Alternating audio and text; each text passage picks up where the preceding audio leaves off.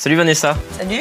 Merci d'être venue faire cette interview. Bah c'est trop cool. Merci de m'inviter. Est-ce que pour commencer, on- tu peux nous décrire un peu ton parcours que tu as Parce qu'on te voit beaucoup sur Internet euh, aussi en tant que comédienne, mais tu as surtout un parcours de prod. Mhm. Est-ce que tu peux nous en parler? Alors, euh, j'ai toujours beaucoup de difficultés à résumer un parcours euh, absolument absurde de vie qui m'a emmené là où je suis maintenant, mais que ça n'a pas vraiment de, de sens en fait. Pour moi, tout a commencé par une rencontre. Et en fait, euh, j'ai commencé à prendre des cours d'impro dans mon lycée. D'accord. Donc j'ai commencé par l'impro en fait au départ et ça a un peu changé ma vie, d'autant qu'une personne a rejoint le cours d'impro qui s'appelait Davy Maurier. Donc c'était il y a 16 ans et on a commencé à faire de l'impro ensemble, euh, à bien s'entendre sur scène et on est restés très potes, très très potes avec euh, avec Davy. Et euh, ce qui fait que mettre un pied là-dedans, en fait, moi, j'avais pas du tout pour idée de euh, ni d'être comédienne, ce que je ne suis toujours pas, mais on en reparlera peut-être plus tard, mais de, en tout cas de jouer ou de faire de la prod, je savais même pas ce que c'était. Enfin, pour moi, les films, c'était ce que je regardais avec ma sœur, euh, mais je m'étais jamais dit. Enfin, pour moi, c'était le, c'était Cannes, quoi. Enfin, Ouais. voilà, c'était ce truc-là. Et en fait, de commencer à faire, de commencer par la scène, en fait, avec Davy, je me suis dit putain, c'est quand même vraiment trop cool, en fait, de faire ça. J'ai commencé à faire des études qui n'avaient rien à voir parce que je suis partie euh, pour faire euh, des études de sciences politiques au début D'accord.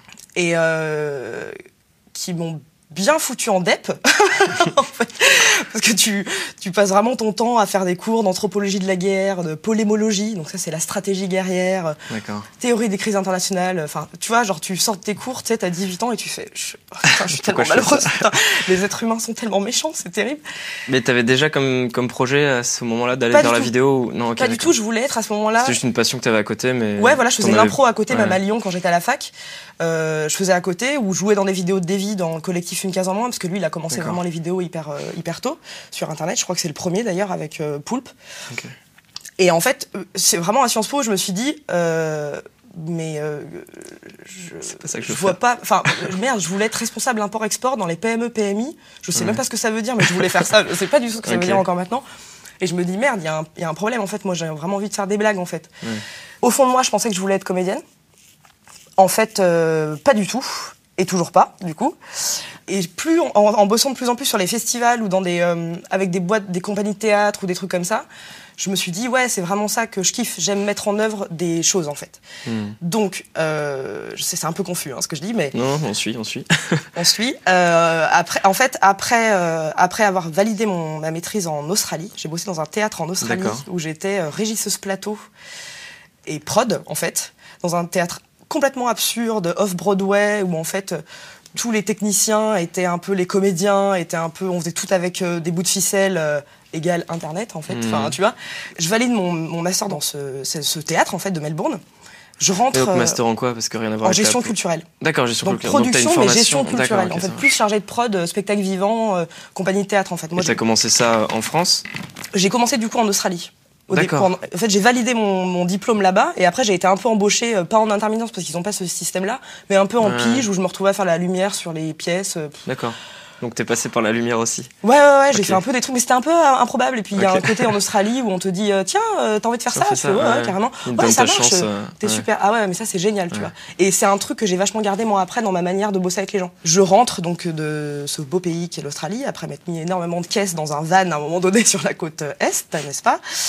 Euh, Et je me retrouve euh, à bosser en Corse D'accord. un énième grand écart. Pendant que je faisais mes études, j'étais serveuse en fait euh, l'été euh, en Corse, Ouais. dans une résidence d'artistes. Et en fait, à mon retour à mon retour d'Australie, je suis serveuse encore là-bas parce que j'ai pas de thunes. Et euh, le boss de cette résidence d'artistes me dit euh, Tiens, t'es serveuse, mais toi, t'as fait une, une- une maîtrise de gestion culturelle, tu veux pas Mhm. devenir administratrice de la résidence d'artistes J'ai fait D'accord. Et j'ai fait ça pendant 4 ans. Donc en fait, ça m'a permis de faire des armes euh, dont j'ai en fait compris les bienfaits vachement plus tard en fait. Mais tout ce passif de serveuse, de régisseuse chelou dans des théâtres euh, absurdes ou Tout de servi, musique quoi. classique baroque, en fait tout a été. Mhm. euh, en fait, c'est comme si quand j'ai fait de la production audiovisuelle, tout s'était rassemblé dans un puzzle, tu vois. Et en fait, je reste là-bas donc pendant 4 ans. Et Davy m'appelle, me dit. euh, donc Davy, on est toujours resté hyper en contact. Ouais. On s'était revus. moi, j'étais rentrée exprès de Corse pour tourner la saison 3 de Nerds, parce que je suis la maman de Régis Robert. Et il me dit, euh, il me dit, on lance une émission qui s'appelle le Golden Show. Euh, on en chie là, en fait, euh, au niveau. Enfin, on, fait tout nous-mêmes, c'est galère, machin et tout. tu pensais démissionner, pourquoi tu viendrais pas avec nous? On se connaît depuis mille ans, enfin, mmh. ça serait tellement logique en fait. Je vais d'accord. Et je me suis retrouvée dans la cave d'Ankama, puisque Ankama finançait le Golden Show, avec Poulpe, François Descraques, que je rencontre à ce moment-là, mmh. donc Davy, Rémi Argot, qui est au lycée avec moi en Ardèche et qui est le cadreur chez FOC, monteur historique d'Internet euh, français, Clément Morin, ingénieur du son mythique de l'Internet français, et Flaubert, qui, qui rentre en même temps que moi et qui est notre stagiaire. Donc on se retrouve en fait tous les six, du coup, dans cette cave euh, du fin fond de, du 11e arrondissement de Paris. Et on a passé un an, H24, donc à faire le Golden Show. Et c'était assez rigolo parce qu'en fait, moi, que je suis arrivée, parce que je disais quand même à Davy, mec, euh, enfin, j'ai jamais fait d'audiovisuel, en fait, euh, enfin, c'est quand même un peu tendax, quoi. Et il me dit, mais non, mais t'inquiète. Et au début, François me parlait de, de de kino, de, de mandarine et tout. J'étais là genre, oh, putain, putain, putain, Est-ce que je vais être l'espèce de gros boulet qui va ramener vraiment des mandarines en disant, tiens, tu veux une petite compote d'agrumes? Enfin, genre horrible, horrible. Et en fait, tu te rends compte que la production, c'est beaucoup de bon sens. C'est beaucoup une question de terminologie. Et qu'en hmm. fait, il faut juste choper le vocabulaire de, de, de, de l'ère d'activité. Donc l'audiovisuel, je n'avais pas. Et en fait, t'apprends. Et après, faut pas. Euh, moi, je sais que j'ai absolument aucun problème à dire que je ne sais pas quelque chose. Vraiment, j'ai aucun problème à dire que je ne sais pas et que je ne suis pas compétente, mais que je suis hyper ok pour apprendre. Hmm. Donc en fait, je bombardais François de questions. François, Davy, euh, Poulpe, euh, Rémi, tout ça. Je leur disais c'est quoi un HF, c'est quoi un machin, c'est quoi un truc. Hmm. Et du coup, j'ai fait une espèce de formation accélérée Golden Show où moi, du coup, j'étais. Bah, il m'appelait la fille. Donc je faisais genre les, costumes, le maquillage quand on n'avait pas euh, de gens pour le faire, euh, euh, la déco, assistante réelle, prod, les décors, la régie. et en fait j'ai tout appris. Et sans formation en fait, du coup. J'ai pas du tout de formation en prod mmh. audiovisuel et en fait je me suis rendu compte moi en mettant en place des outils parce qu'en fait tu as besoin d'énormément d'outils en prod, de tableaux Excel, de choses pour t'organiser en fait, moi, je savais pas comment, je savais pas que euh, feuille de service que ça existait, un plan de travail, un truc comme ça. Et en fait, du coup, je l'ai fait à ma manière. Et en fait, je commençais à envoyer aux garçons et François me disait, bah en fait, t'as fait une feuille de service. Je fais ah, ça a un nom. Et en fait, tu vois, c'est que du bon sens, c'est-à-dire qu'en fait, on n'a pas eu besoin de l'apprendre, c'est juste une logique de convoquer des gens, de faire des plans de travail, de créer des tableaux Excel. Tu te rends compte que tout est standardisé, euh, qu'on a tous les mêmes au final, mais qu'en fait, tout le monde l'a créé soi-même, quoi. Donc, euh, donc ouais, ça c'était le, Golden Show, la meilleure école. Mon, une grosse partie de mon cœur est restée dans cette cave. Euh. Et tu penses que c'est. Parce que du coup, tu as dû bosser quand même avec d'autres personnes, même peut-être tu as recruté des gens en prod? Est-ce que du coup, tu cherches des profils comme le tien, qui ont un peu touché à tout, ou tu cherches aussi des gens qui, euh, qui auraient fait des écoles de prod? En gros, est-ce qu'on peut apprendre d'une école tout ça, ou est-ce que de toute façon, il faut l'expérience de terrain pour vraiment se rendre compte En fait, chaque prod a son profil. En fait, j'en suis persuadée, effectivement, si on fait une énorme ellipse dans le temps, à la fin, euh, euh, j'avais énormément de personnes avec moi euh, en mm. prod, j'avais une vraie, vraie grosse équipe de prod. Il n'y a pas une de ces personnes qui a le même parcours. Donc en fait, t'as pas vraiment de profil, donc je cherche pas forcément des gens comme moi. Par contre, effectivement, moi, en venant de complètement nulle part, je ne ferme absolument pas la porte au profil atypique. C'est-à-dire que effectivement, moi, le, tout le début formation, quel diplôme t'as, c'est le truc que je vais regarder en dernier. Mais après, les expériences plutôt moi je veux voir les expériences et même les expériences euh, absurdes. Enfin, c'est-à-dire mm. que même les tous les tafs que tu as fait quand tu étais étudiant, euh, c'est euh, hyper. Pour moi, c'est hyper important. De, mm. ça veut dire que la personne a conscience du travail, sait aussi où elle va. Euh, ça en dit vachement sur euh, sur une personne en fait. Donc les recrutements, moi je mets un énorme soin à le faire parce que c'est des gens avec qui tu vas être quand même H24. Euh, donc faut essayer de le faire bien pour que tout le monde soit euh, bah, à l'aise, tu vois. Et, euh, et, dans les recrutements, nous, on faisait, on prenait toujours quelqu'un qui allait bosser directement avec la personne. C'est-à-dire que tu recrutes un stagiaire post-prod ou un assistant de post-prod ou des choses comme ça. Tu prends la personne qui chapeaute un peu ce secteur, d'autres collègues, parce que moi, je vais pas forcément travailler directement avec cette personne-là. Donc toutes les décisions de recrutement ont toujours été collégiales, toujours. Ça a toujours été fait. Si un membre de l'équipe me disait non, moi, ça, quand il a dit ça, je pense que ça va pas avec nous, notre manière de faire, mmh. à un moment donné, ça va être compliqué. Je disais, ok, même si moi je l'aimais bien, euh, ok, ça marche. Enfin, tu. ça matche avec ouais. Mais je suis persuadée, effectivement, pour revenir à, ta question, que euh, y a des, enfin, tu peux être prod en venant. Il n'y a pas de parcours en fait. Ça dépend vraiment de tes rencontres. Et pour moi, c'est plus une question de, de volonté en fait. Tu vois, de à quel point tu as envie de faire ce mmh. truc. Euh, et de t'investir à 100%. En fait, c'est presque un état d'esprit la prod en fait. Enfin, il y a y a vraiment une des, par exemple, Jennifer Faubert, c'est euh, une chargée de prod de Studio Bagel. Euh, c'est une fille qui vraiment sur le papier, euh, genre euh, aucune expérience de prod du tout, Mm. mais vraiment, genre c'est moi euh, à l'époque quoi, genre un kino, tu sais pas ce que c'est quoi. Mm. Et en fait, sa, sa manière d'être, elle c'était vraiment un truc d'énergie, mais euh, genre de la, la personnalité de la meuf. Je me suis dit mais elle, elle c'est vraiment une prod née en fait. Elle a, elle a son truc à elle, donc elle a, elle a sa fantaisie à elle. Mais pour moi, c'était évident que cette fille euh, avait ce profil-là de prod, quoi. Alors que vraiment, à la base, c'était pas prévu, quoi, dans son c'est- parcours. C'est quoi alors ce profil, si tu dois le décrire Euh, C'est sentir que un- tu peux gérer le projet, enfin, Ouais. l'énergie de, leur- de pousser les gens à faire, d'organisation. euh. Ouais, c'est bah, une grosse capacité d'organisation, c'est Mm. une énorme rigueur, c'est beaucoup d'exigences. Euh, D'exigence envers tout le monde, forcément, tout envers soi-même et envers. Ouais, envers, t- envers, euh, envers toi, envers euh, ce que tu, les, les gens que tu, dans, Mm. dans ton équipe, les gens que tu manages, les gens à qui tu parles. Parce que tu parles vraiment avec tellement de variétés de personnes, entre les diffuseurs, les techniciens, les comédiens. faut savoir adapter son discours. Ouais. faut être hyper humble, hyper humble, parce que c'est un métier d'ombre, euh, où on travaille beaucoup, beaucoup, beaucoup. Et euh, on fait pas. Enfin, à la fin, finalement, tu as une ligne dans un générique, tu vois. Donc, faut pas avoir de volonté euh, euh, de, de reconnaissance absolue, en fait. T'en as par ton équipe, pas tout le temps, mais souvent t'en as par Mhm. ton équipe, et ça suffit. Enfin, ton ego, il faut vraiment. Moi, je pose beaucoup cette question de l'ego en entretien, justement, enfin, même systématiquement, parce que si vraiment tu fais ça pour toi, tu vas te foirer en prod, c'est clair. Si vraiment tu le fais pour toi, pour- en, en pensant plan de carrière, plan de trucs, Ouais. Enfin, pour moi, euh, tu t'arriveras hein, certainement, hein, parce Mm. que. Mais pour moi, c'est une manière qui est complètement à côté de la plaque, en fait. Faut.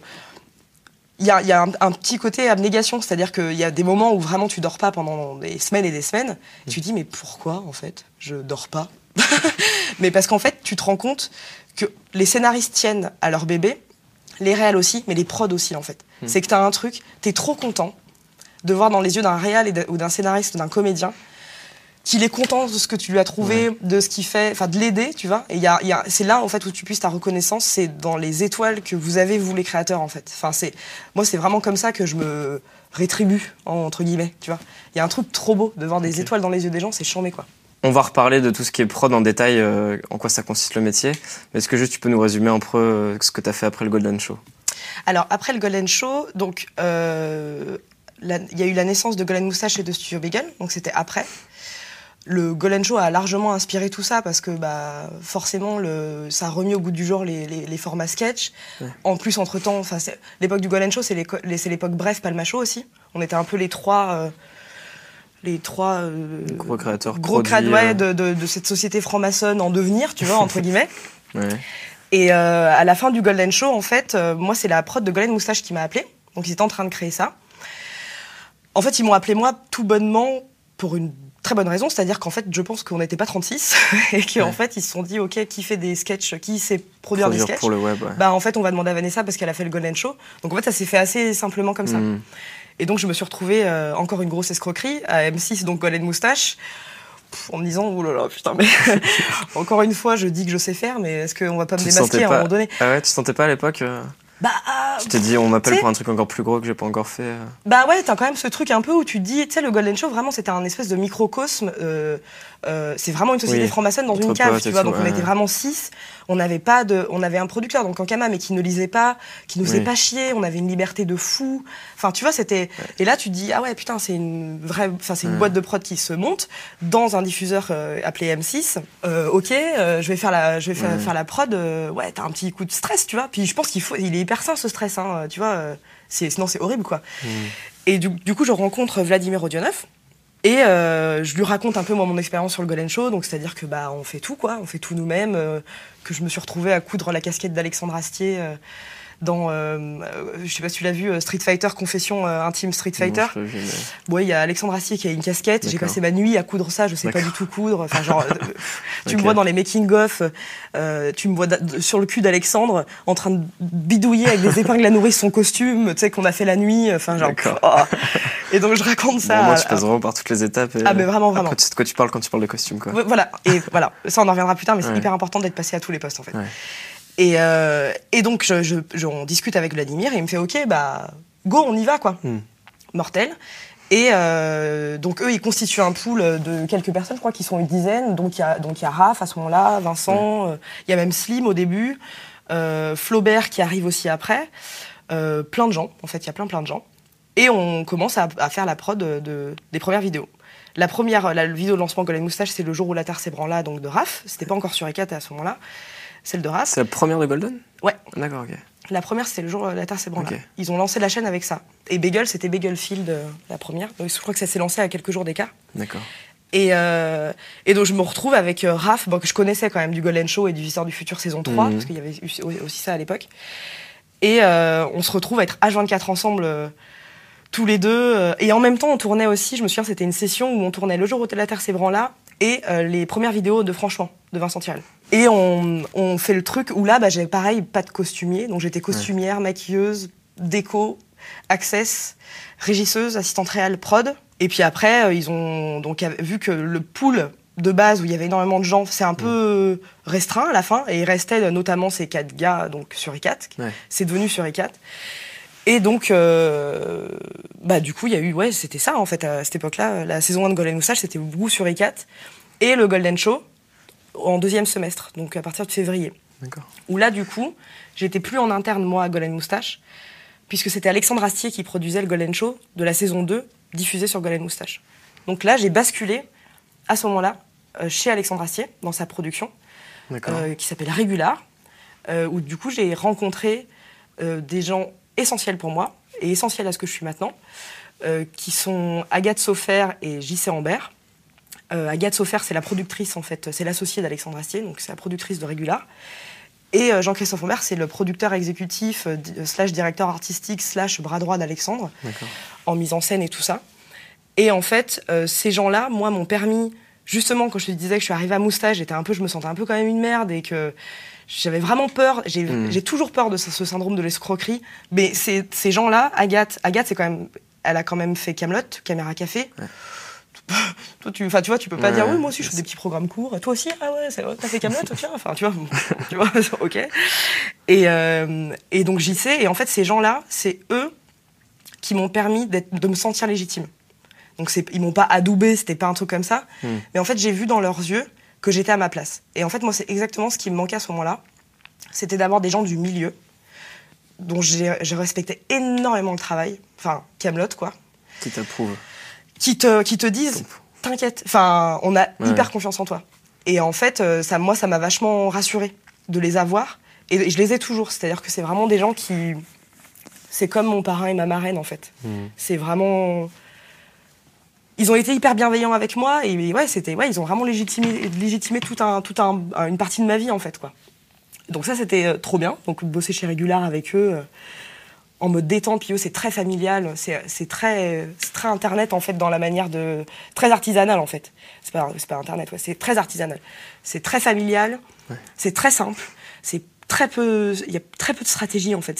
C'est juste, euh, on est content, on a envie de bosser sur des ouais. textes, euh, c'est trop bien, euh, vas-y on le fait, c'est chambé quoi. Donc c'était vraiment génial d'être là-bas. J'ai appris plein de choses aussi. Et après, donc fin de la saison de Golden Moustache, je- Poulpe euh, me présente à Lorenzo Benedetti, qui est le producteur de créateur de, de Bagel. On se rencontre avec Lorenzo et euh, ça se passe hyper bien.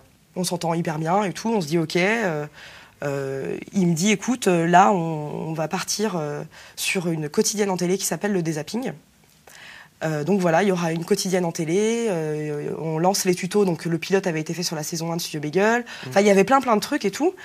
Et en fait, euh, bah, je me suis dit, ouais, bah, encore une fois, euh, j'ai fait déjà pas mal de sketchs. La télé, j'en avais jamais fait. Mm. Apparemment, j'aime bien être un escroc. je me dis, je vais faire semblant de faire de la télé, euh, de savoir faire. Donc j'accepte la proposition de Lorenzo. Mais est-ce qu'au final tout se rejoint pas Enfin, Si. les méthodes sont à peu près pareilles. Après, c'est plus le budget peut-être qui change. C'est euh, bah, aussi une terminologie. hein. C'est un peu pareil quand euh, je suis arrivée dans la, dans la, dans la cave du Golden Show où on parlait de kino. J'étais là, genre, euh, Ouais. c'est quoi? Je suis arrivée à, à Bagel, Lorenzo me parlait de PAD. J'étais là. Oui, pas de problème, on va le livrer. Je me dis, qu'est-ce que- qu'est-ce que- pff, voilà, un pas de taille, c'est quoi? C'est quoi un PAD, putain? Donc, enfin, un PAD pour ceux qui savent pas, c'est un prêt à un diffuser. diffusé, ouais. C'est le livrable, enfin ce qu'on livre à la chaîne euh, ou, euh, enfin, ou sur internet à la Ouais. fin, quoi. C'est le produit fini, voilà. Et, euh, et donc du coup, je bascule chez Bagel. euh, je suis, donc en fait, je, je passe de, euh, de, de bureau à Neuilly à M6, où en fait Golden Moustache à ce moment-là est dans les bureaux d'M6, donc c'est Costard Mm. Cravate et compagnie, dans les autres étages. Nous, on passe vraiment pour des gros gogoles euh, Hmm. du digital, quoi. et en fait, je bascule euh, à Bagel, où là, il y a un loft, où tout le monde est les uns sur les autres. Ouais. Euh, donc, il y a vraiment rien à voir, quoi. Et euh, donc, première saison euh, chez Studio Bagel à ce moment-là, donc où, du coup, je prends le poste de directrice de production, qui est la première fois où j'ai le titre officiel à ce moment-là. Euh, et du coup, je me mets à chapeauter toutes les chaînes euh, Studio Bagel. Donc, il y avait Studio Bagel, la chaîne YouTube, le dézapping, les tutos étaient en production exécutive chez IDZ, Mm. Bategel qui s'est relancé, euh, voilà, aussi en interne, enfin plein de petits d'autres projets. Donc, c'était quand même un. un- Plein de choses à faire. Et toi, tu gérais tout ça, tout ça à la fois? Ouais, tous les trucs à la fois. Le premier mois, j'ai pas dormi du tout. Parce qu'en gros, ça représentait à combien de vidéos par semaine ou? Bah, le dézapping, c'était une quotidienne. Donc, euh, Ah ouais. ouais. Dézapping, c'était une quotidienne. Et de mémoire, le modèle de production, c'était qu'on tournait euh, quatre jours toutes les deux semaines. Donc, c'était un flux tendu. On écrivait, on tournait la semaine d'après, on post-produisait pendant qu'on écrivait la Ouais. semaine d'après. Enfin, tu vois. Et ça, ça a duré deux ans. Une quotidienne, c'est vraiment, même si le dézapping, quand on regarde, c'est, on a l'impression que c'est un fond vert, trois perruques et trois costumes, mais c'est. Je, me demande si c'était pas un des trucs les plus, les plus compliqués que j'ai fait. Parce qu'en fait, il y a un truc de flux, déjà. Il Mhm. y a un truc de livrable, il y a un truc de validation. Quand tu es en télé, c'est plus du tout pareil. C'est-à-dire que tu, tu dois faire valider des choses. Euh, les montages, tu dois donc livrer ces fameux PAD, qu'ils arrivent à l'heure. Euh, c'est quand même 12 comédiens qui ont quand même des choses à faire à côté. Euh, donc c'est des plans de travail complètement euh, fous. Très très peu de temps, très peu de budget, parce que la télé ne nous donne pas les budgets, euh, des budgets de fous en fait. Ouais.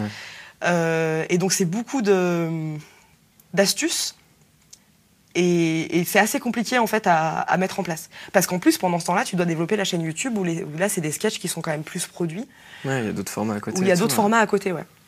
Donc euh, donc ouais, c'était un Et peu donc là, t'étais toute seule ou t'avais d'autres personnes qui t'aidaient euh, Le premier prod mois, j'étais toute seule. D'accord. Le premier mois, j'étais donc euh, dire prod et assistante réelle, slash euh, un peu régie, euh, slash machin nan, nan. Heureusement, ce bon polo d'IDZ m'a absolument. Enfin, il a été trop chouette et il m'a aidé au début parce que c'était vraiment compliqué. Et après est venu le moment où on s'est dit avec Lorenzo, ok, il faut qu'on structure en fait, parce que sinon ça va pas Ouais. marcher quoi. Donc là, c'était un nouveau challenge pour moi, c'est-à-dire De créer euh, une équipe. Quoi. de créer une équipe. Et euh, Lorenzo, il a vraiment, un- c'est chouette euh, de travailler avec lui pour ça, c'est que il te laisse complètement la liberté. C'est-à-dire que lui est producteur, lui il considère que tu t'occupes de l'exécutif, donc de la fabrication, Hmm. il te délègue complètement le truc. Et donc ça, c'est hyper confortable comme position. Si t'as pas à faire valider tous les, tous les 36 trucs, il, il te fait confiance très rapidement en fait. Ouais. Donc du coup, moi j'ai récupéré à ce moment-là Sarah Gélin, hyper important dans le milieu de la production sur Internet, euh, qui est la personne qui avait fait Groom Service à Montreux D'accord. euh, à l'époque. Donc à l'époque où moi j'y étais pour le Golden Show, elle, elle y Mhm. était avec Jérôme, Axel et Ludoc pour Groom Service. On s'est tous rencontrés à ce moment-là. euh, On a tissé énormément de liens à base d'alcool à Montreux, non mais pas que quoi. Enfin, on tournait des vidéos. J'aurais pas dû dire ça. Euh, et du coup, avec Sarah, c'est un espèce de coup de cœur de prod, toutes les deux. On s'est hyper bien entendu. Et donc moi, je m'étais toujours dit, si un jour euh, j'ai besoin de quelqu'un, je prendrai Sarah. Et donc c'est Sarah qui, très Mhm. naturellement, est venue en tant que chargée de production à Bagel. Donc avec Sarah Gélin, on s'improvise euh, un peu DRH euh, du truc. Euh, et on se met donc à recruter des gens, des stagiaires, parce qu'on n'a pas encore de budget vraiment pour se staffer en permanent. Euh, et on, parce qu'on on- t'es obligé à un moment donné de dire où c'est que ça foire. C'est-à-dire qu'effectivement, tu peux te dire que ça foire partout parce que tu as besoin de trois fois plus d'équipes, mais tu sais que t'as pas les budgets, donc il faut que tu trouves vraiment les moments, les points, les points clés en fait où vraiment ça coince en fait. Et là, faut mettre quelqu'un. Ouais. Euh, puisque du coup, la prod c'est ça, c'est optimiser un peu les ressources techniques, les ressources humaines, et mettre les bonnes personnes aux bons endroits au bon moment en fait, tu vois. Et donc là a commencé un peu un espèce de Tetris de prod euh, slash euh, financement slash euh, comment Mhm. on fait. Sarah, euh, Sarah est hyper exigeante aussi euh, sur euh, la qualité des prods. Donc ça c'était l'hyper avantage, c'est quand t'as pas à dire à quelqu'un, euh, je te jure là il faut tel décor, euh, Ouais. faut vraiment le trouver. Elle, elle- jamais elle faisait genre on s'en bat les couilles en fait. euh, Enfin on fait un chant contre chant. Elle, elle comprenait très bien Ouais, le level up, pourquoi il fallait à un moment donné aussi qu'on montre qu'on savait faire des trucs et tout, Ouais. parce que voilà, c'est quand même la deuxième saison de Studio Bagel. On avait tous envie de faire des choses les mieux possibles. Et, euh, et c'est ça qui était vraiment chouette à ce moment-là d'ailleurs, c'était que souvent les gens te disent, mais vous les prods, vous dites non, vous êtes des relous quoi. Souvent, les gens vont te dire, les dire prod, on peut pas les blairer parce que c'est les gens qui disent non. Pff, Moi, j'ai pas. Enfin, peut-être que dans les commentaires, les potes euh, dites quelque chose, mais je pense pas que les gens peuvent pas me blairer, tu vois. Enfin, en tout cas, j'ai jamais eu de gros trucs, tu vois. Et au contraire, quand on dit non, c'est parce que vraiment on peut pas. Ouais. Avec Sarah et après les gens qui nous ont rejoints, Clara, euh, Jennifer, euh, tout ça, on a toujours dit, on fera le max. Et si vraiment on peut vous l'avoir, on l'aura. Mais si on peut pas, c'est qu'on a vraiment, on n'a pas pu. Donc ça, c'était chouette aussi. C'est qu'on s'est jamais positionné en ennemi des créateurs. On était toujours dans l'accom- l'accompagnement du truc. On avait autant, autant envie qu'eux que ça marche en fait. Mhm. Donc voilà, donc ça c'est Studio Bagel, euh, saison 1, D'accord. Enfin le début. Et du coup, il y a plein de postes. Donc, quand tu dis euh, fallait structurer, fallait mettre des gens là où il y avait besoin. Ouais. Finalement, est-ce que tu avais déjà en tête euh, la structure d'une grosse prod? Comment ça fonctionnerait avec euh, Parce que est-ce que tu peux nous résumer un peu euh, On parle toujours. euh, Moi-même, ça reste flou dans ma tête de euh, qu'est-ce qu'une production déléguée, production exécutive, directeur de prod, le prod. Enfin, en quoi, euh, en quoi ils bossent ensemble et c'est quoi leur responsabilité? Ben, là, à ce niveau-là d'Internet, Ouais. on est vraiment, on est, on est toujours pas dans le prod délégué, prod exé, dire prod, chargé de prod, assistant de prod. euh, Ça, ça viendra plus tard. Ça sera plutôt en saison 3 ou 4 de Studio Bagel. Ok. Euh, mais effectivement, un, Mais du coup, même allons euh, à la saison, Allons à euh, ce moment-là, bah en fait, le alors le producteur délégué, c'est la personne qui en fait souvent est à l'initiative du projet D'accord. et, et en fait est responsable financièrement euh, du, de la production, enfin du, du film, de la série, euh, de la- du cours, de ce que tu veux, quoi, de la pub, et qui du Donc, coup c'est lui qui gère le budget ou c'est lui qui, a- qui apporte les financements, qui Bah, lui les qui trouve, les- qui- qui, voilà, qui va trouver les financements, qui va vendre le truc, D'accord. qui va trouver comment ça va être viable, rentable, si Ouais. ça peut l'être, et qui surtout va être responsable de, de- de A à Z sur le, le- le côté euh, ouais, financier, euh, business du truc. Donc c'est Lorenzo, D'accord. dans le cadre de Studio Bagel. Voilà. Euh, et après, euh, il fait le, le producteur délégué fait appel à un producteur exécutif qui, lui, sera en charge de la euh, fabrication. Donc il n'est pas responsable financièrement. Enfin, bien sûr que si, il faut qu'il tienne Ouais. ses budgets, mais c'est pas lui qui est, c'est pas la personne qui vraiment porte le truc. euh, c'est la personne qui vraiment qui fabrique euh, Qui le- va concrétiser le projet. l'objet. Voilà, c'est ça. Donc ça, c'est un, un producteur exécutif qui lui embauche un directeur de production. Donc le directeur de production, c'est celui qui va faire le budget. D'accord. Donc il va vraiment faire le devis et tout, et qui- mais tout en concertation avec le producteur exécutif. C'est-à-dire que le producteur, est- euh, je sais pas, tu vas avoir un dire prod qui va se dire que tel décor euh, coûte trop cher pour ce que c'est, et t'as le producteur exécuti- exécutif qui va te dire euh, si si en fait là il faut ce décor parce qu'en fait sinon la vanne marche pas. Ou Ouais. alors euh, le climax on va pas le sentir, je te positionne dessus. Le climax va pas se sentir ou machin nan, nan. il sait, il a la vision.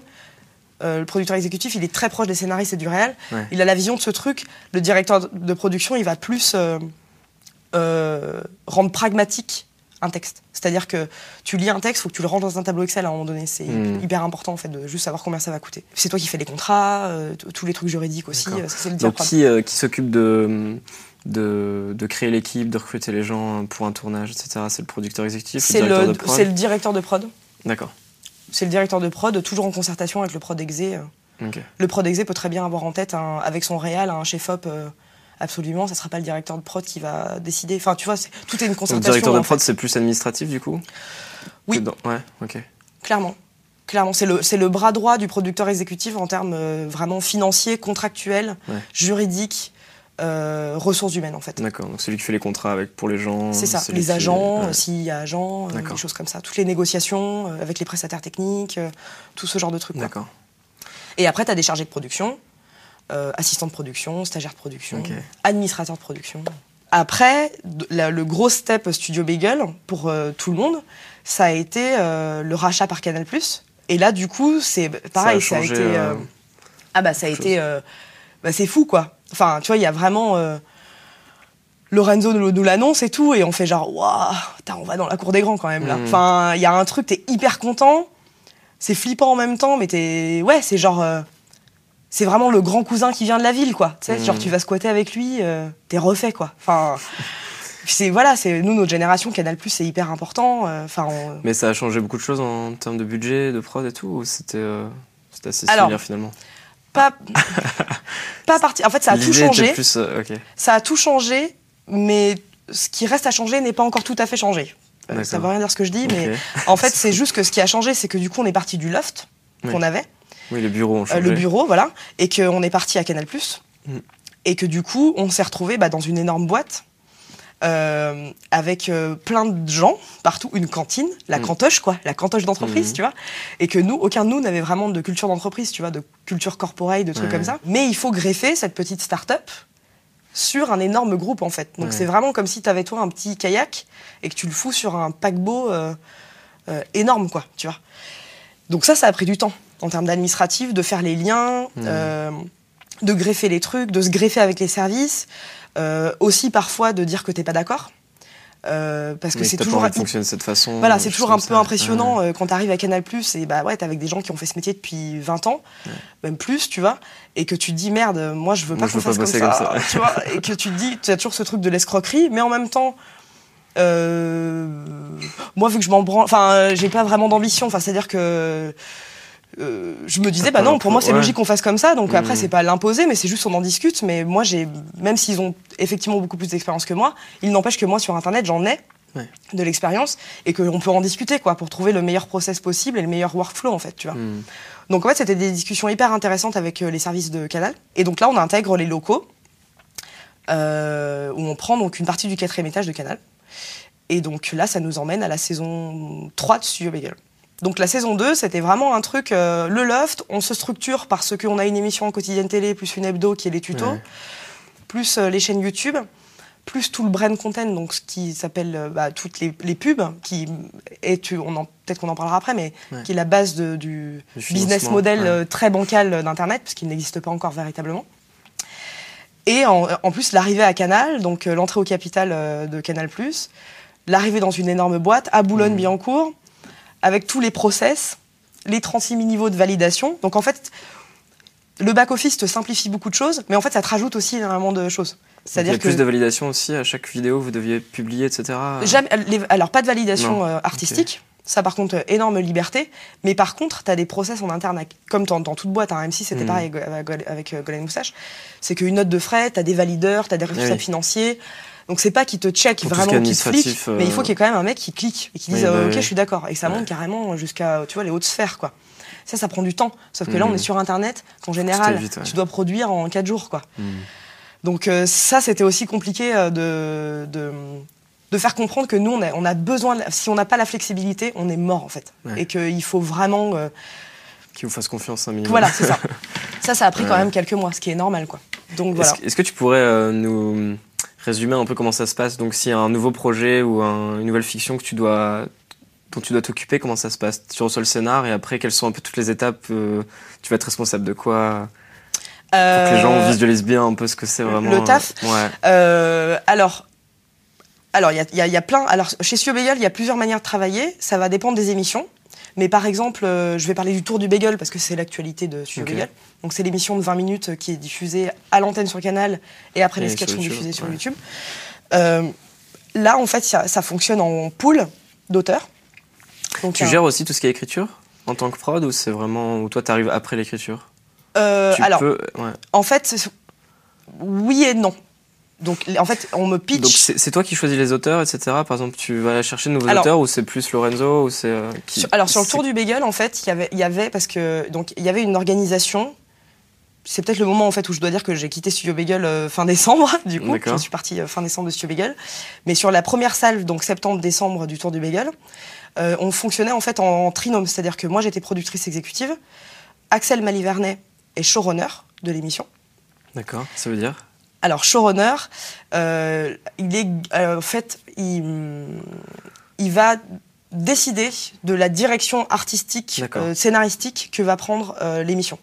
Donc, c'est un directeur artistique mais scénaristique. C'est ça. C'est vraiment la personne qui va, mais qui va vraiment être de l'écriture au même sur les tournages, parce qu'il va faire de la direction d'acteur. Il va être aussi en montage. Donc, il est au-delà de l'écriture, il est sur toutes les étapes de la production, en fait. Donc, c'est plus lui qui va choisir les auteurs, qui va. C'est ça. C'est ça. Donc, Axel crée son pool. Euh, et la troisième personne, c'est Ludoc, euh, qui est directeur artistique Mm. et, et l'un des réalisateurs, et qui lui est garant sur toute la chaîne de production aussi euh, de, La qualité. de la qualité artistique des montages, des prods, de la charte graphique, pour que ça soit homogène, parce que Mm. c'est une émission de 20 minutes, donc il faut que ça soit homogène. Ouais. Donc là, on était en trinôme. Là, du coup, ça a changé depuis. Mais c'était comme ça qu'on fonctionnait. Et en fait, le pool écrivait, les, écrivait les, les- des pitchs à la base, il se pitchait des trucs. Et en fait, moi, il me testait. Moi, j'étais le. Genre le, le- Public le- test, euh. pu- public témoin, tu vois. D'accord. Donc en fait, euh, Axel, souvent, et ça me faisait rire parce qu'il me prenait des fois un peu entre deux portes. Il me disait, ouais, donc c'est l'histoire de machin, nan, nan, nan.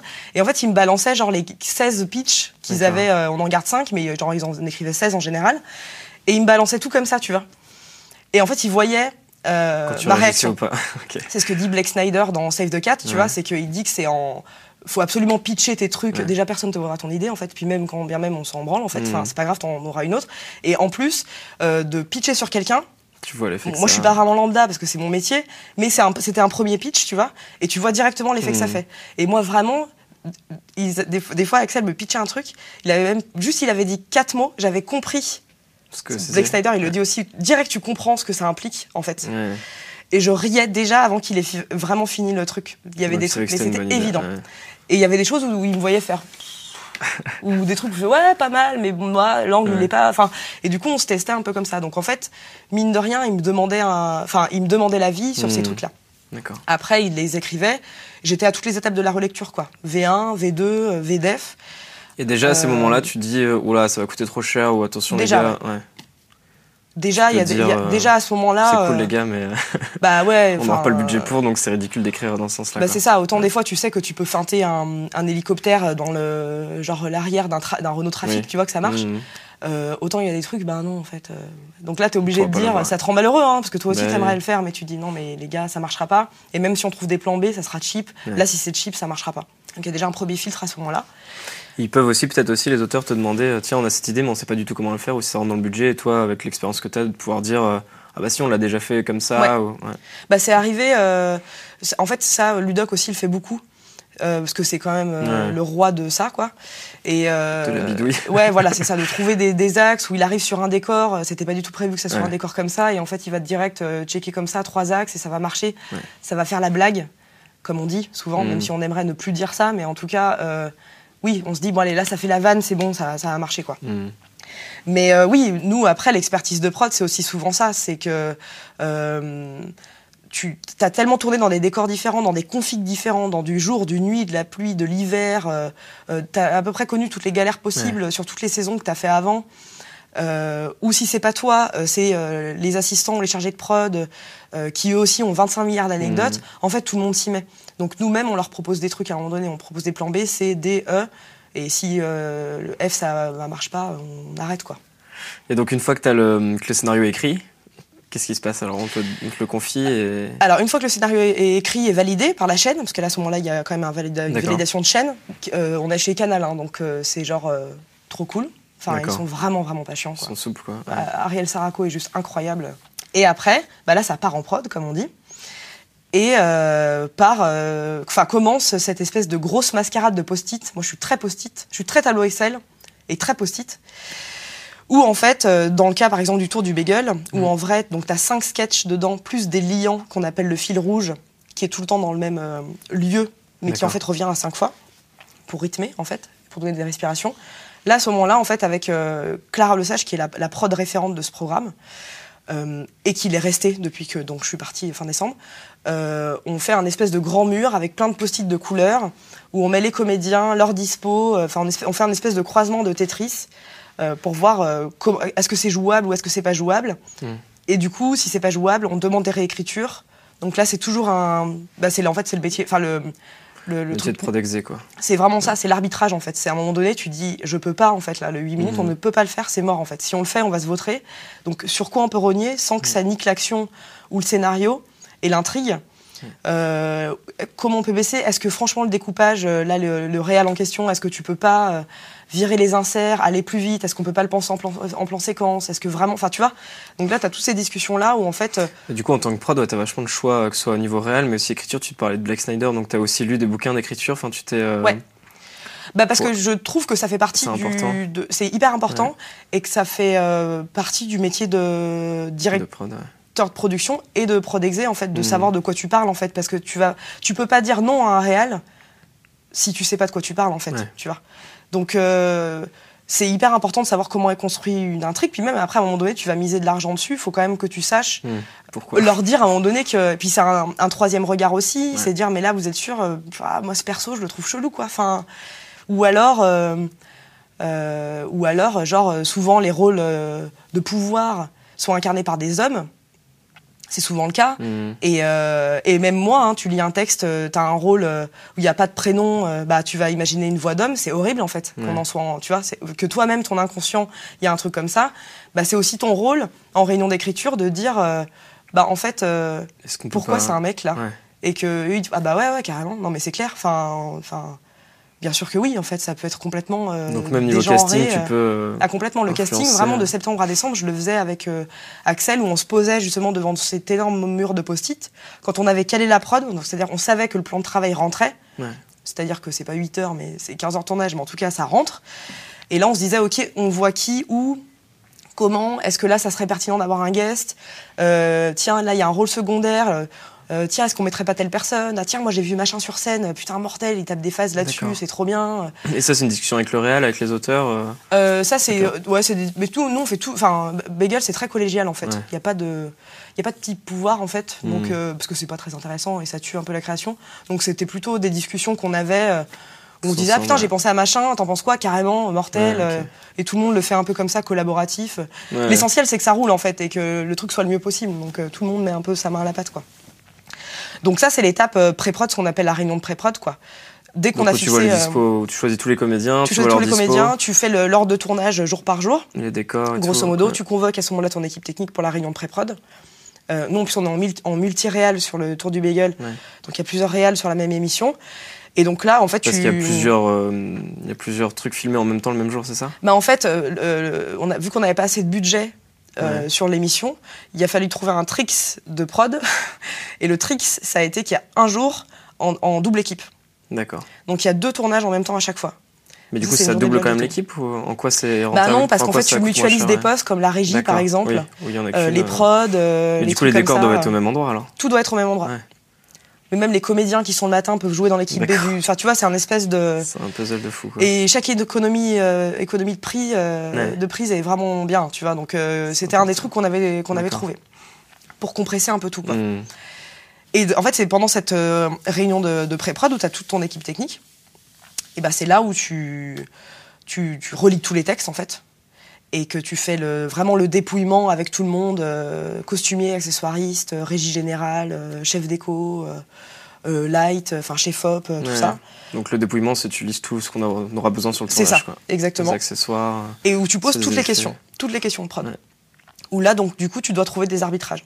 Parce que forcément, à un moment donné, chacun va essayer de défendre son truc, mais il faut trouver un espèce de truc qui va à tout le monde. C'est-à-dire qu'il faut sacrifier personne. Tu vas jamais sacrifier euh, la lumière au, euh, au- enfin, au profit des costumes. Il faut qu'en fait, que tout le monde se dise, OK, bon, on aurait tous voulu mieux, plus, mais là, si on a ça déjà, on arrivera à s'en sortir. Il Mhm. faut trouver ce consensus-là, en fait. Donc euh, là encore, c'est un arbitrage que tu fais. Moi, j'adore ces moments-là, vraiment. Parce que je, regarde toute l'équipe technique et je les trouve euh, brillants, en fait. C'est vraiment des. euh, Ouais, Il plein y a de vraiment- talents dans leur mais secteur. c'est et tout, ouf. ouais. Mais en fait, je trouve ça, mais euh, c'est vrai, c'est incroyable. C'est-à-dire que tu vois, par exemple, une meuf comme euh, Marjolaine Vial, c'est la euh, maquilleuse, chef maquilleuse euh, internet. euh, elle fait pas que ça, hein, Mhm. de- be- beaucoup d'autres choses. Mais c'est vraiment quelqu'un de de brillant en fait, enfin dans son métier. Et en fait, je me souviens d'un truc sur un tournage du Golden Show, donc ça date, mais donc à l'époque on était vraiment trop pas produit, tout le monde, on se rendait pas compte qu'en fait que Internet ça allait devenir ce que c'est maintenant. Et Marjolaine vient euh, euh, gratos, euh, hyper gentiment, sur un tournage du Golden Show, où il y a une cicatrice à faire sur un comédien, sur euh, David Marseille du Palmacho. Et euh, je lui dis, bah ouais, il lui faut euh, vraiment euh, cicatrice là qui traverse l'œil et tout. Elle me fait, euh, non mais t'es mignonne, mais une cicatrice, c'est-à-dire, euh, enfin, je veux dire, c'est enfin, c'est quoi, elle date de quand? Et je fais, euh, je sais pas. tu sais, sur le moment, j'étais un peu saoulée, tu vois. je Ouais. Bon, une cicatrice. Une cicatrice, quoi. Non, non, mais je veux dire, on l'a, je veux dire, ça lui est arrivé il y a trois jours, il y a trois semaines, il y a trois ans, il y a 30 ans. euh, euh, c'est un sketch d'époque. euh, c'était un sabre, euh, c'était une pierre, c'était un couteau, c'était un machin, c'était un couteau à huître et tout. Et je- je- putain, putain, putain, putain, sérieux, quoi. Et en fait, ce jour-là, Marjo, elle m'a donné mais une leçon de Ouais. technique de malade. Mais vraiment, et on en reparle souvent parce que vraiment, ce jour-là, j'ai compris que, bah non, en fait, tu demandes pas à un technicien de faire, ouais, bah fais, je sais pas, enfin, tu me trouves un truc qui marche, quoi. Non, non, non, enfin, les mecs, c'est des, c'est, je veux dire, c'est des warriors, quoi. Euh, faut les écouter, en fait. Ils- Toi, c'est pas ton métier, eux, ça l'est, donc écoute-les, en fait. Et donc, ces réunions de pré-prod, moi, je les a- j'adore ces réunions parce que Des vrais choix. Ouais, tout le monde, tu tout le monde, enfin tout le monde déjà y met de la bonne volonté. Mm. Tout le monde est ok pour trouver la, me- la meilleure solution. Et surtout, tout le monde est force de création. Et toi, l'idée que t'avais du truc, eux, ils le rendent encore mieux. C'est Ouais. ouf. Une fois que toutes les décisions sont prises euh, sur comment on va faire quoi, et après tu as ton planning, après qu'est-ce qui se passe? C'est juste. euh, après t'as plus grand chose à faire ou c'est plus tout le monde qui va chercher les accessoires, la déco? Est-ce que tu te charges? Enfin, j'imagine que ça dépend de la, la grosseur des projets. Tu peux avoir des gens qui font du repérage pour toi ou. Ou Ça des dé- fois tu- voilà. c'est Ouais. ça. En fait, ça dépend vraiment de- du budget et de la grosseur des trucs.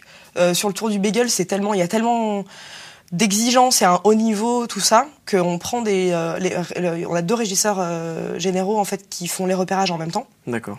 Donc ça, c'est hyper euh, cool. Heureusement qu'ils sont là.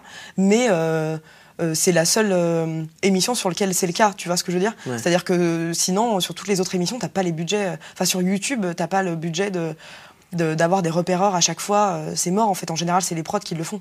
Enfin, la réunion de pré-prod donne le, c'est en, en gros comme la, la grosse répète générale, et après chacun fait ce qu'il a à faire, Oui, donc les ça. costumiers, les trucs, les régisseurs et tout, et tout le monde se, se garde en contact. Clara Lesage, donc qui est la référente euh, prod euh, de ce projet, euh, en fait, euh, est, la- est complètement la personne centrale de- du truc, et donc euh, elle, elle fixe les priorités, euh, ce qu'il faut euh, faire, ne pas faire, euh, tout ça, jusqu'au moment du tournage en fait.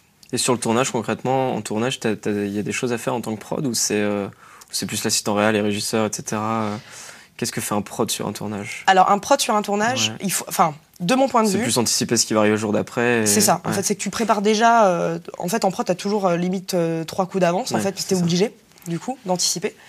Et tu te.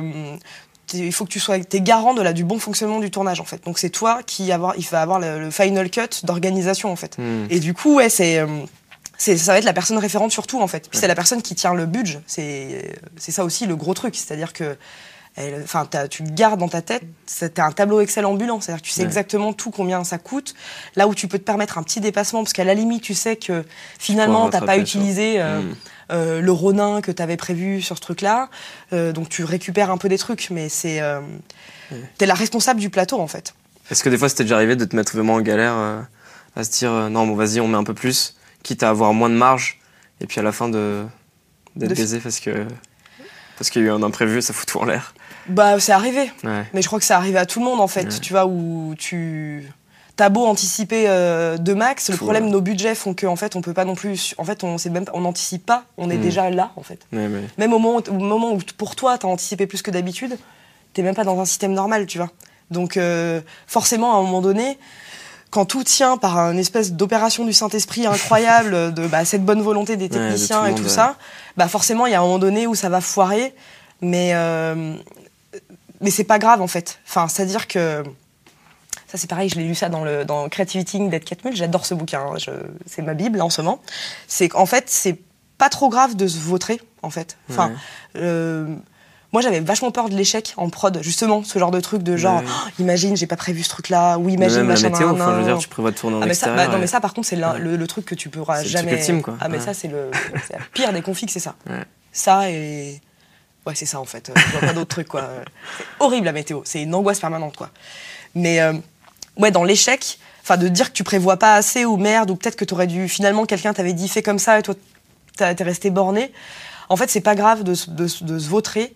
Ce qui est important c'est ta capacité à transformer l'échec en chose positive. C'est ta capacité à rebondir derrière. Enfin, c'est le, le côté fail-up américain, tu vois, Mm. où genre, bah ouais, bah c'est un fail, ok, mais maintenant, comment, en fait, c'est Comment on fait maintenant maintenant ce qui est important, c'est de le projecteur, il est sur toi quand euh, Ouais. il faut gérer la, le- trouver la solution, en fait, Mm. tu vois.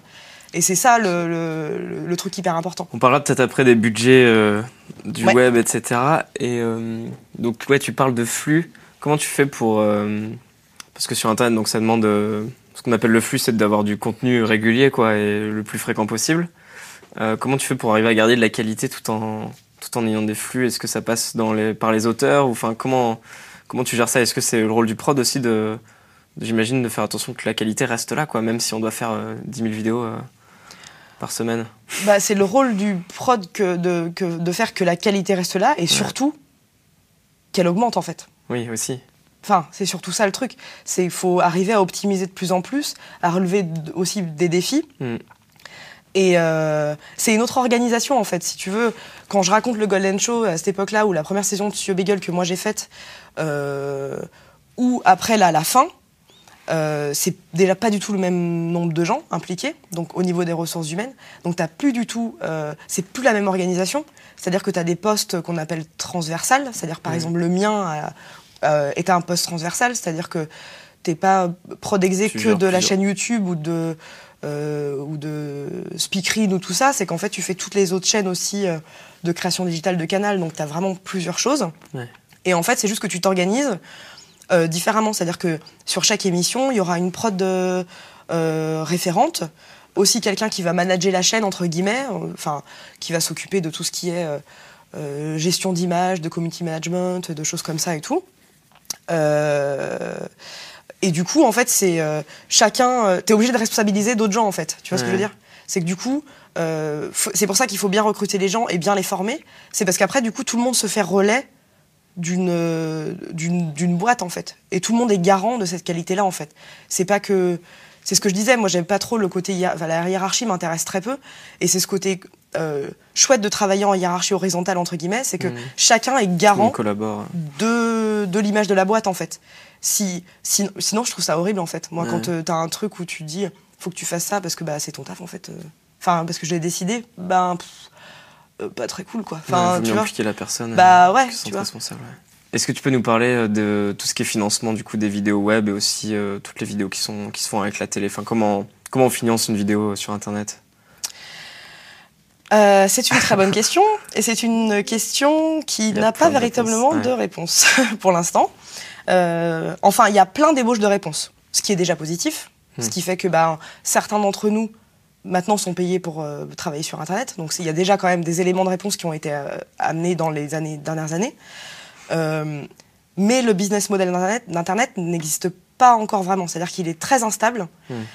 Il est Et il reste très faible par rapport à tout ce qui est télévision. ah bah complètement. Ouais. Il y a encore, même si maintenant, quand même, les gens, enfin chaque chaîne investit quand même dans un secteur digital. Euh, tout le monde se rend compte quand même hein, que le linéaire, enfin ce qu'on appelle le linéaire, c'est-à-dire euh, la télé, en fait ouais. les émissions, euh, les émissions télé de flux, en fait, bah, enfin d'autres générations en tout cas. Ne la- Ouais, moi, je, sais que j'ai une télé chez moi, mais pour moi, une- ma télé c'est un objet, c'est-à-dire que c'est un écran où je regarde Netflix dessus. D'accord. Donc euh, après, on n'est pas tous comme ça, Mhm. mais notre génération quand même tend à ça, à tout le côté catch-up, euh, euh, replay, Netflix, OCS, Ouais. ce genre de trucs. Donc les chaînes ont bien conscience que de toute façon, Il euh, investir. en fait, c'est même plus que le business model, euh, c'est même pas que le business mo- model internet qui est instable, c'est en fait pour moi tout le business model euh, audiovisuel D'accord. mais même pas que français, un peu mondial en fait. Enfin, on est tellement dans un. La révolution à Internet vraiment a tellement changé la donne que là, tout le monde est en, en train d'essayer de trouver des solutions et on, on cherche en fait. On, on sent. Ce qui est positif, c'est qu'il y a une volonté de recherche de solutions et de recherche de comment on fait en fait, parce que vraiment euh, cette génération Internet, enfin le fait de créer sur Internet, bah il faut il faut qu'à un moment donné les gens aient de l'argent pour le faire en fait. Ouais. Enfin, ça peut pas tenir que sur la bonne volonté des gens en fait. Donc les chaînes se positionnent, pas encore hyper franchement sur euh, des trucs, ou en tout cas peut-être en donnant pas encore assez euh, euh, de liberté financière euh, euh, aux choses. Enfin moi j'espère que ça va, ça va arriver, tu vois. ouais. Euh, Mais par exemple, euh, en comparaison, quand, si tu produis, euh, si tu veux trouver du financement pour, euh, je sais pas, un téléfilm ou, enfin, peut-être parlons de format plus court, mais euh, on, va dire un gars, une fille, par rapport à des, euh, à des formats sur Internet, ce serait quoi la différence de financement? Pourquoi il y, a- pourquoi y a plus de budget euh, à la télé? Pourquoi il y en a moins sur le web? Est-ce que tu saurais euh, et qui, qui, qui investit, enfin, qui finance qui finance Est-ce Internet que est-ce que c'est que du préachat? Non, par exemple la télé. Ah bah la, la télé, bah c'est oui, c'est du préachat. Ouais. Il y a beaucoup de préachat, c'est clair. Donc c'est Euh, les chaînes qui préachètent les programmes? Bah oui, c'est même. euh, Et c'est la seule source de financement? Est-ce qu'il y a le CNC aussi il, y a- qui il finance peut y avoir le CNC, il peut y avoir des aides régionales. D'accord. Euh, Il y a, il y a- enfin, il, il peut y avoir euh, de- des copros, ça peut être de, des- copros, ça peut être euh, plein de choses comme ça dans un système classique. Il y a un truc qui est fait par les- la pub, tu vois, ou la pub avant, le skip d'IA avant, ça se monétise, se vend aux enchères, blabla. Enfin, il y a tout un truc de, de pub que moi je maîtrise aussi euh, pas hyper bien. En fait, il y a des gens pour le faire, tu vois. Euh, Mais qui suffit pas mais qui produire, mais- mais ouais. clairement pas en fait. Mhm. En fait, si tu veux, c'est là où c'est compliqué de répondre à cette question, c'est que vraiment, euh, dans toutes les écuries, entre guillemets, Golden Moustache, euh, euh, Studio Bagel, French Bowl, les trucs comme ça, euh, on n'a pas du tout tous euh, le même business model en fait. Au départ, Studio Bagel a été créé sur un appel d'offres où YouTube a donné une avance sur recette, Ouais. tu vois. Euh, M6, c'est Adrien Labastire qui a euh, pitché cette idée à M6, qui a dit carrément, ok, euh, nous on va mettre un peu des billes dedans. Euh, en démol Beyond, donc sur euh, French euh, on développait, on, on fait un peu du, entre guillemets du mécénat Ouais. sur le truc, tu vois. Bon après on fait des, des copros avec avec France 4 Nouvelles Écritures aussi. Donc en fait il n'y a pas Il n'y a pas qu'une seule façon. Mais pour l'instant, parce que là, tu dis donc c'est du mécénat ou alors euh, Canal Plus ou M6 qui mettent euh, de l'argent dedans, mais ils font ça à perte du coup parce qu'il n'y a pas forcément les revenus derrière qui viennent. Ou... Donc c'est un pari pour toi plus sur l'avenir, sur euh, on crée nos C'est communautés. presque un peu de, de la recherche et développement, Ouais, en c'est fait, d'une certaine manière. C'est-à-dire que Canal, euh, le, Pour ensuite faire la passer en télé ou au voilà, c'est ça. Ouais. En fait, il y a une politique de faire euh, monter un peu des artistes, Hmm. de les aider à créer, enfin, à créer des trucs, tester des formats, des concepts. Ouais. Si ça marche, pouf, ça bascule à l'antenne. Et là, que ça soit le, pour le talent ou pour la chaîne, il y a une espèce d'accord gagnant-gagnant, comme on dit, horrible ce mot, mais bon voilà. Hmm. Où du coup, euh, c'est un- une belle évolution pour tout le monde en fait. Ouais. Et c'est plus un, c'est comme un incubateur en fait. Il y a un truc un peu comme ça, tu vois. Euh, et après, ces gens-là, potentiellement, pourront faire des films avec Studio Canal. euh, Enfin, tu vois, c'est vraiment une. Chez Canal, il y a vraiment une stratégie de suivi d'artistes, tu vois, où euh, Ouais. tu fais vraiment du suivi, où tu. Il y a un petit, un petit côté écurie, tu vois. Et euh, moi, j'attends, en fait, euh, plus de voir comment tout le monde se positionne euh, sur ce marché-là d'Internet, en fait, où c'est bien rigolo de faire des vidéos et tout, euh, Mm. c'est cool, mais en fait, on n'a vraiment pas les mêmes budgets que. Ça, par contre, pour le coup, je le sais. Ouais. On n'a vraiment pas les mêmes budgets euh, euh, qu'en télé ou qu'en fiction normale, en fait. Et ça, ça commence à être un peu pénible, en fait. C'est que du coup.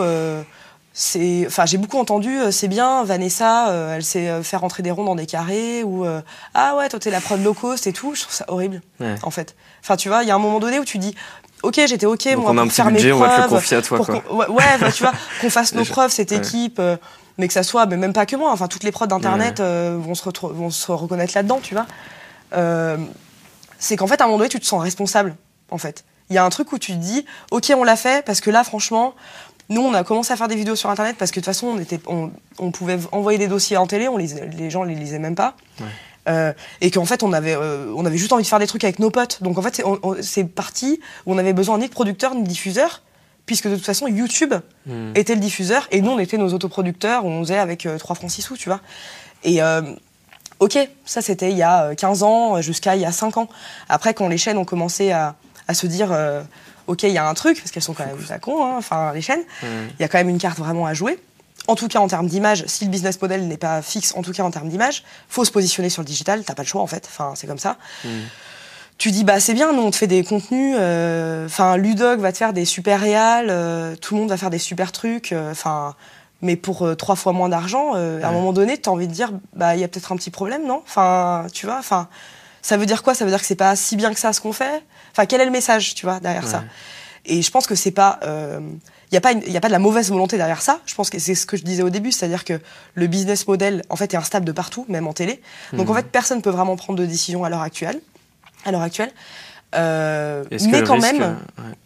tu as envie de dire, euh, si c'est nous, Internet, enfin, dès, qu'il y a ton- dès que tu es brandé avec un- une boîte de prod Internet, tu Mhm. vas aller voir des gens, bah, ils vont te demander euh, de, de casser les prix, en fait. Ouais, c'est ça. Est-ce que du coup le risque c'est pas de baisser tout le marché aussi en termes de, de budget en disant mais regardez les gens du web ils font ça pour rien euh, pourquoi on paye aussi Si, cher mais ça, tu Ouais. l'entends, tu l'entends. Ouais. Tu l'entends clairement. Moi, ça me rend dingue. Mais tu, l'as- tu, tu l'entends beaucoup. Et, euh, et encore une fois, ça tient sur la bonne volonté des gens. Et c'est, moi, je trouve ça trop bien qu'on on, on, jamais fait, euh, comment dire, on n'ait jamais considéré l'argent comme un frein. On s'est Mhm. toujours dit, ok, il y en a pas, tant pis, on le fera, on trouvera une solution. On trouvera des potes, on trouvera des trucs, on dormira pas. C'est trop bien. Et on, et on pouvait pas faire autrement. Donc moi, je suis pas en train de dire que ça aurait dû se passer autrement. Mhm. Au contraire, Je pense qu'on a, on a gagné en légitimité en montrant qu'on l'avait fait comme ça, Mm. avec nos petites mains et euh, avec énormément de cœur, tu vois. Donc ça, c'est cool. Par contre, ça, à un moment donné, euh, t'as une limite. C'est-à-dire que c'est hyper cool, genre les dissociés, par exemple, mortel. On montre qu'on peut faire euh, du, un programme long, Mm. enfin un format long euh, sur Internet. C'est ouf. En Mm. plus, ce qu'ils ont fait, c'est juste dingue, Mm. vu les moyens et tout ça. Euh, parce que eux, c'est que du financement, placement produit. Mais moi, je trouve ça chouette parce que du coup, ça permet de montrer que les créateurs d'Internet savent écrire une histoire, savent en réaliser une et En savent jouer avec, peu de budget, ouais. avec que dalle, mais que s'il y avait eu plus de budget sur les dissociés, ça aurait été encore mieux en fait. Et du coup, euh, c'est bien que ça existe. Moi, je suis trop contente.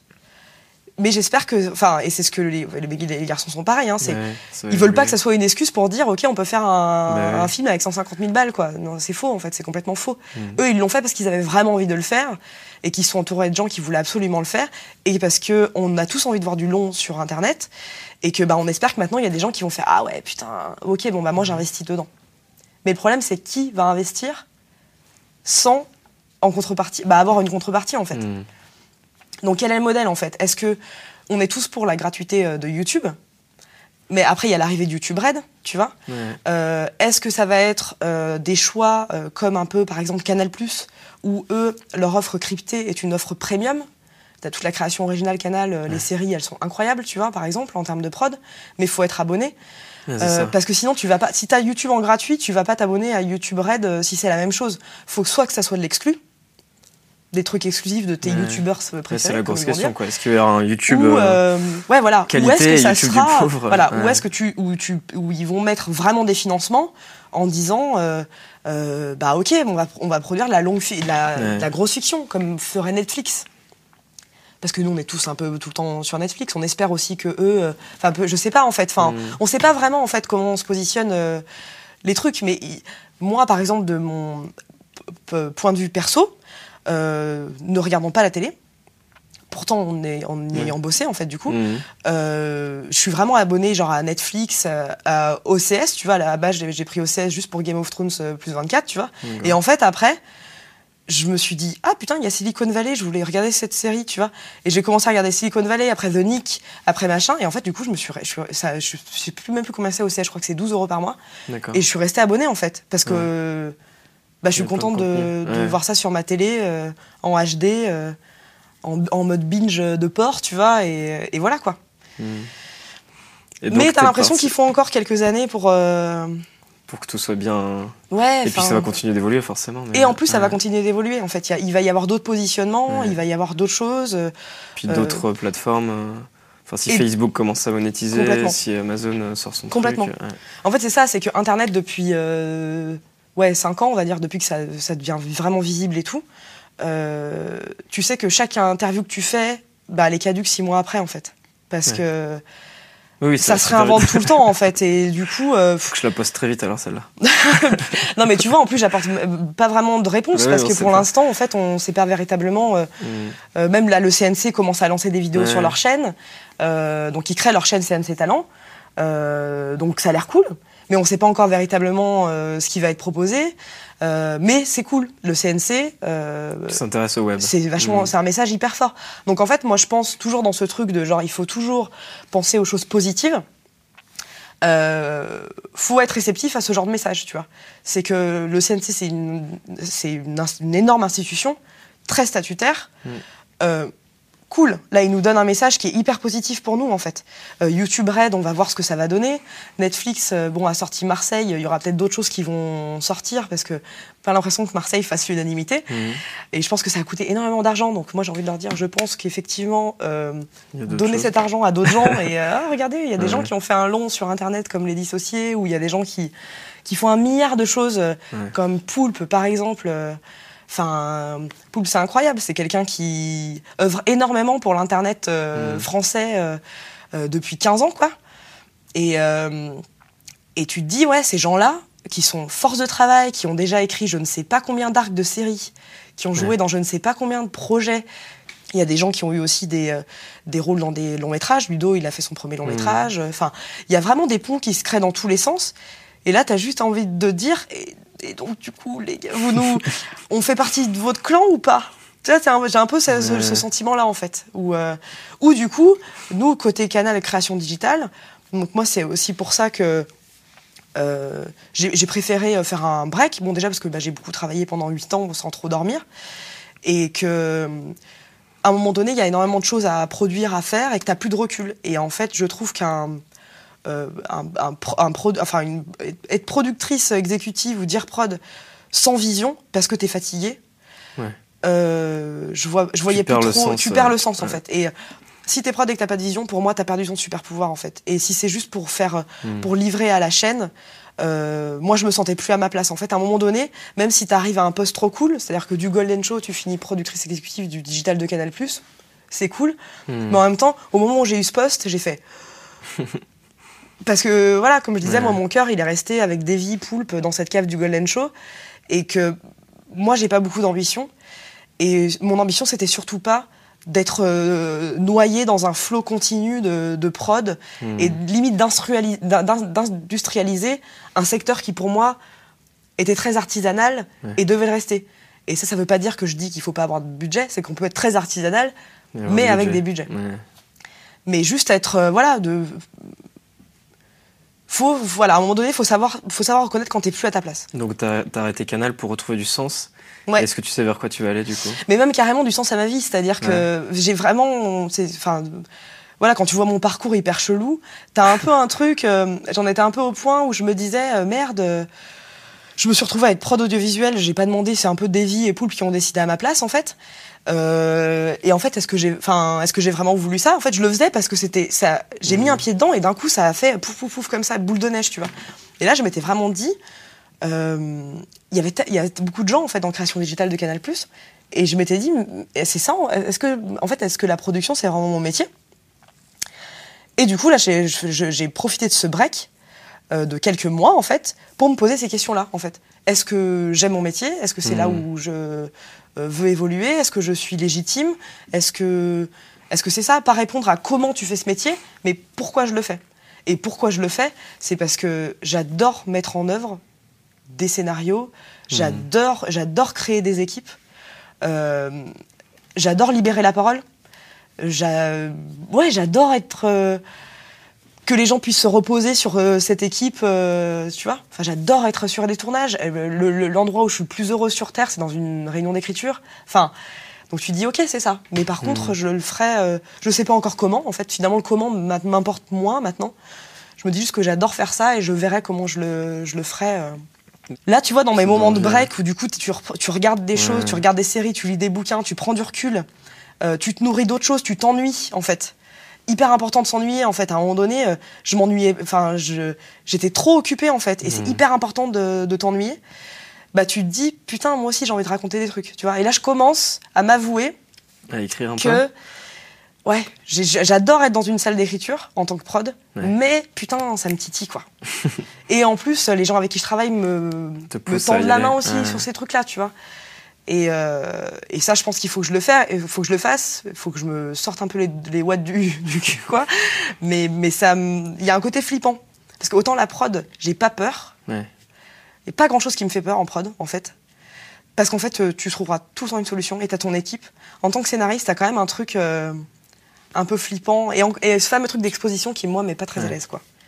Est-ce que tu penses qu'il y a eu une évolution par rapport au, au processus d'être euh, rendu connu et d'être euh, bankable et tout avec Internet? Autrefois, est-ce que euh, les télés allaient choisir peut-être des talents euh, qui repéraient eux, qui n'étaient pas forcément, qui pas suivis, qui n'étaient pas connus? Ils se disaient tiens eux ça peut marcher, on les propulse en télé et du coup ça a construit une audience autour de ces gens-là. Mais aujourd'hui c'est les gens eux-mêmes qui doivent créer leur communauté, etc. Et ma question n'est pas une question.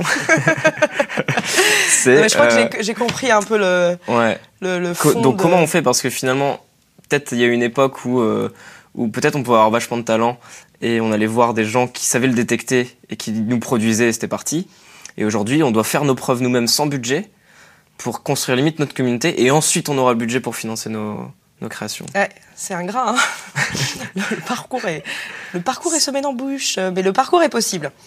Euh, en fait, Je pense que c'est une question qu'on me pose souvent, en fait, Mm. euh, parce que tout le monde se demande bah, comment faire pour euh, faire des vidéos sur Internet.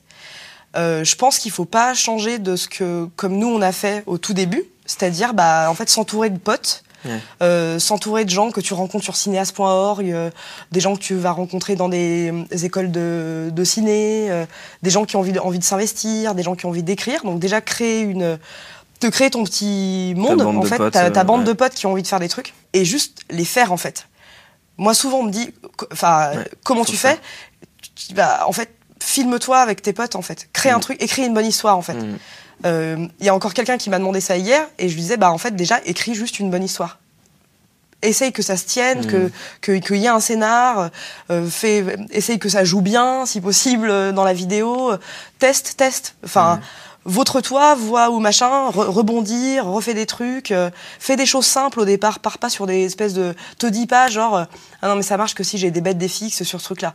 Si ton premier truc il y a des bêtes des fixes, pff, essaye de tu vois, de redescendre à un truc plus simple et juste de, de voir si ton écriture fonctionne en fait, si ton équipe fonctionne, euh, des choses comme ça en fait. Ça, je pense que c'est déjà la première étape, c'est-à-dire que en fait, tu ne peux pas, euh, effectivement, tu peux faire, pas t'acheter une communauté en fait. Ouais. C'est la seule personne qui te, qui te juge sur Internet, c'est le public. Donc c'est toi. Si tu fais un truc bien, moi je me dis, il y a de fortes chances en fait que des gens à un moment donné se rendent compte que tu fais un truc bien en fait, parce que ça marche comme ça faire. en fait. Donc faut, à la base, de toute façon, le, la premier step, bah, c'est de faire. Donc pas attendre qu'on te file des moyens parce qu'en fait Mhm. on- ça n'arrivera jamais, ça nous est même pas arrivé à nous. Donc euh, on a dû faire 25 milliards de vidéos avant d'être euh, repérés par des Ouais. chaînes. Donc euh, De toute façon, je pense, enfin, on, on dit ça, mais je pense que c'était même, c'était même comme ça avant, euh, dans le Oui, sens où, pour être repéré par une télé et tout, on demandait, ma- montre-nous ce que t'as déjà Bah, fait. bien ou- sûr, ouais. Donc, il y bien avait sûr. pas, il y avait peut-être plus une tradition de finançage de pilotes, par Ouais. exemple, finançage, financement. ouais, Il y avait plus des- ça. Euh, maintenant, effectivement, moins. En fait, les gens, effectivement, euh, YouTube est devenu un espèce de casting géant, en fait. Ouais. Euh, mais en tout cas, c'est le, le préalable, c'est ça, c'est déjà de faire des choses. Pour finir, est-ce que tu pourrais donner des conseils à la fois pour des gens qui voudraient se lancer dans la production web, donc en tant que prod exécutive ou prod ou assistant réel ou enfin vraiment organisation de tournage, et puis aussi pour des peut-être des jeunes qui veulent se lancer bah, en tant que réal, en tant qu'auteur, comment tu comment tu débutes Donc soit tu essaies de créer peut-être ta chaîne, mais si jamais tu veux, euh, est-ce que c'est possible aujourd'hui d'envoyer je sais pas ton scénar à, à Bagel, à Golden euh, euh, et direct d'être quels sont les moyens de- d'accéder à tout ça quoi? Alors, euh, sur la Pour la partie prod, prod, ouais. ouais, les conseils prod. euh, alors, si tu fais une école, tu as accès à des stages. Ouais. Euh, donc, faire le maximum de stages, le maximum, le maximum, le maximum, vraiment. Soigner ses candidatures. Euh, pas envoyer la même euh, à chaque fois, euh, faire attention à qui tu mets en en-tête, enfin voilà. Être essayer, d'être innovant parce qu'en fait, Ouais. les, les Comment lettres- tu filtres toi si tu reçois un tu dois, Bah, en tu fait, dois- moi, tu dois je- recevoir plein ou c'est même, même pas toi qui filtrais? Si, si, si. En fait, Si. à la fin, non. Quelqu'un me faisait un premier filtre, mais euh, sinon, euh, en fait, c'était. euh, moi, je demandais pas de lettre de motivation, parce qu'en fait, les lettres de motivation, on fait tous la même, la même c'est-à-dire de nature dynamique, volontaire et responsable.